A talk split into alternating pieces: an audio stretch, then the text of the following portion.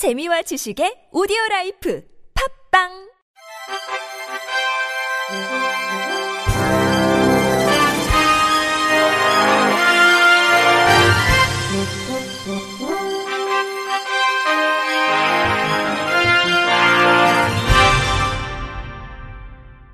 청취자 여러분 안녕하십니까? 12월 23일 월요일 KBIC 뉴스입니다.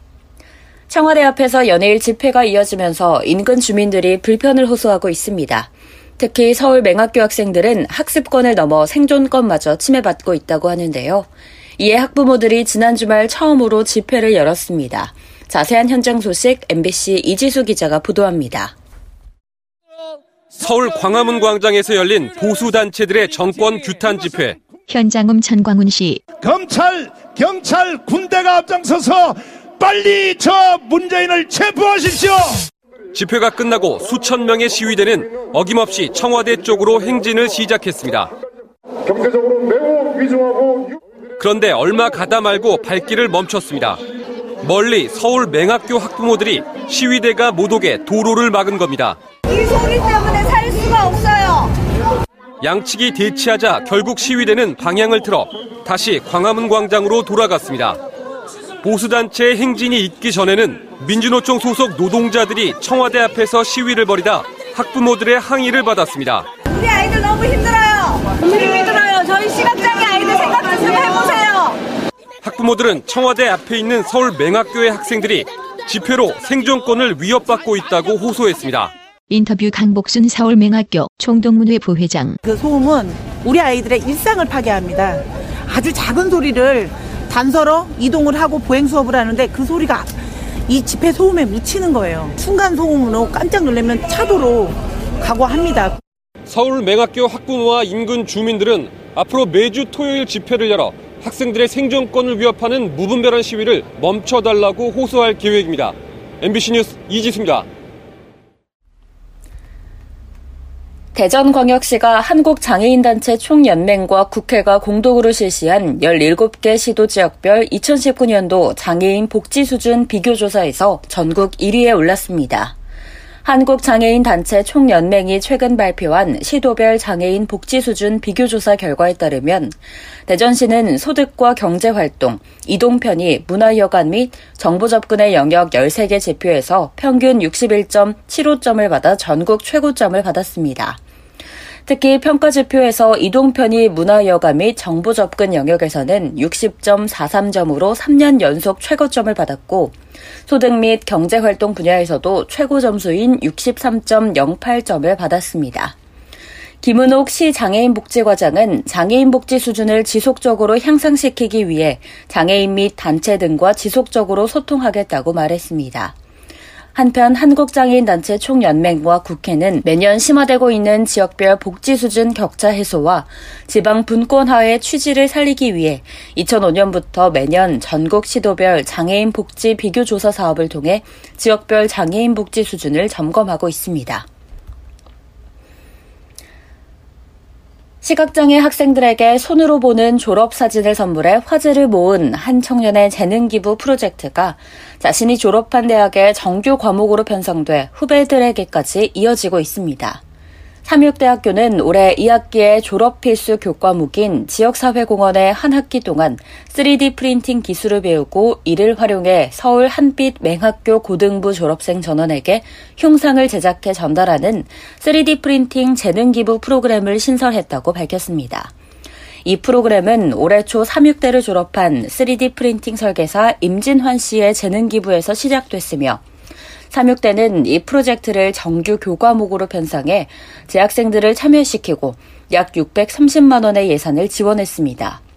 이 프로그램에는 삼육대 학생 10여 명이 참여해 시각장애 학생 12명의 흉상을 제작했고 임진환 씨가 참여해 후배들에게 3D 스캐닝, 프린팅 전문 기술을 가르치며 노하우를 전수했습니다. 임진환 씨는 17년간 맹학교를 다녔던 한 학생이 친구들의 얼굴을 처음으로 볼 수 있었다고 말하며 기뻐하던 모습을 잊을 수 없다며 특별히 올해는 후배들과 함께 의미 있는 프로젝트를 진행하게 돼 더욱 뜻깊고 이 프로젝트가 널리 퍼져서 더 많은 사람들이 동참했으면 좋겠다고 말했습니다. 오덕신 삼육대 대학 일자리 본부장은 사람을 변화시키는 교육을 통해 세상을 변화시키는 인재를 기른다는 삼육대의 교육 이념에 부합하는 프로그램이기에 학교 내부에서도 상당히 큰 의미를 두고 지원하고 있다며 4차 산업혁명 기술을 배우고 이를 통해 지역사회에 공헌하는 프로그램을 더욱 확대할 계획이라고 밝혔습니다. 실로암 시각장애인 복지회가 지난 13일 인도네시아 서부 자바섬에 시각장애인들이 근무하는 커피 전문점을 개소했습니다. 실로암에 따르면 시각장애인 재활센터의 안마센터 1층에 문을 연 카페모아 왔다구나점은 카페모아 설립 10주년을 맞이해 실로암 시각장애인 복지회가 10번째 개소하는 커피 전문점입니다.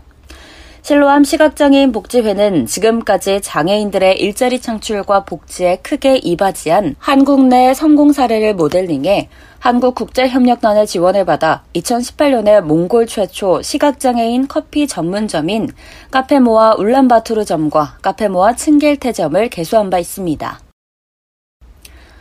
안마사 취득 자격을 시각장애인이 아닌 비장애인들로 확대하는 문제를 놓고 국내에서 갈등과 논란이 이어지고 있는 가운데 일본에서도 비슷한 상황이 지속되고 있습니다. 아사히신문 등에 따르면 도쿄 지방법원은 지난 16일 학교법인 헤이세이 의류학원이 비장애인을 위한 안마지압사 양성학교 설립을 법률로 제한하는 것은 헌법이 보장하는 직업선택의 자유에 반한다며 이를 제기한 소송에서 원고 측 청구를 기각했습니다. 재판부는 장애가 없는 사람을 위한 안마지압사 양성을 제한하는 것은 시각장애인의 생계를 보장하기 위해 필요하고 합리적인 조치로서 위헌이 아니다라고 판시했습니다. 헤이세이 의료학원은 2016년 시각장애가 없는 사람들도 안마지압사 자격을 취득할 수 있도록 관련 학과 신설을 허가해달라고 정부에 요청했지만 거부되자 소송을 낸 바 있습니다.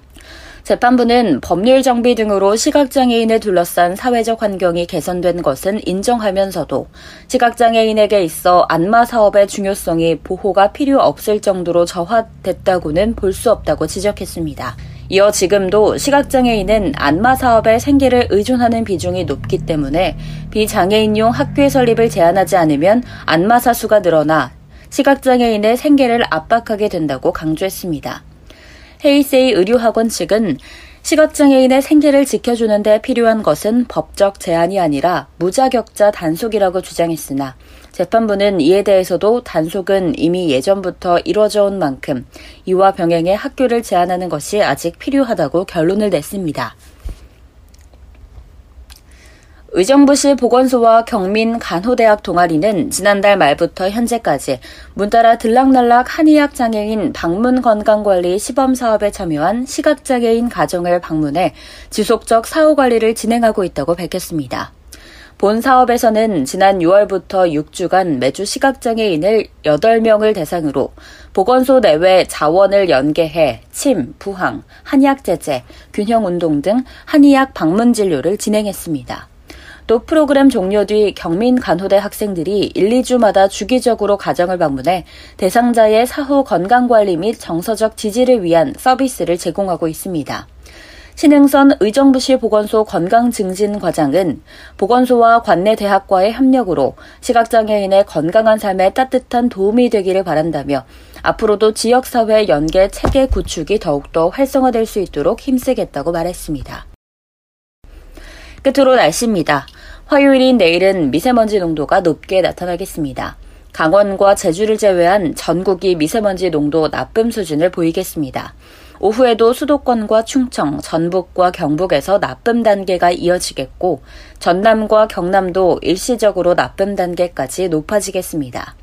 이상으로 12월 23일 월요일 KBIC 뉴스를 마칩니다. 지금까지 제작의 류창동, 진행의 김예은이었습니다. 고맙습니다. KBIC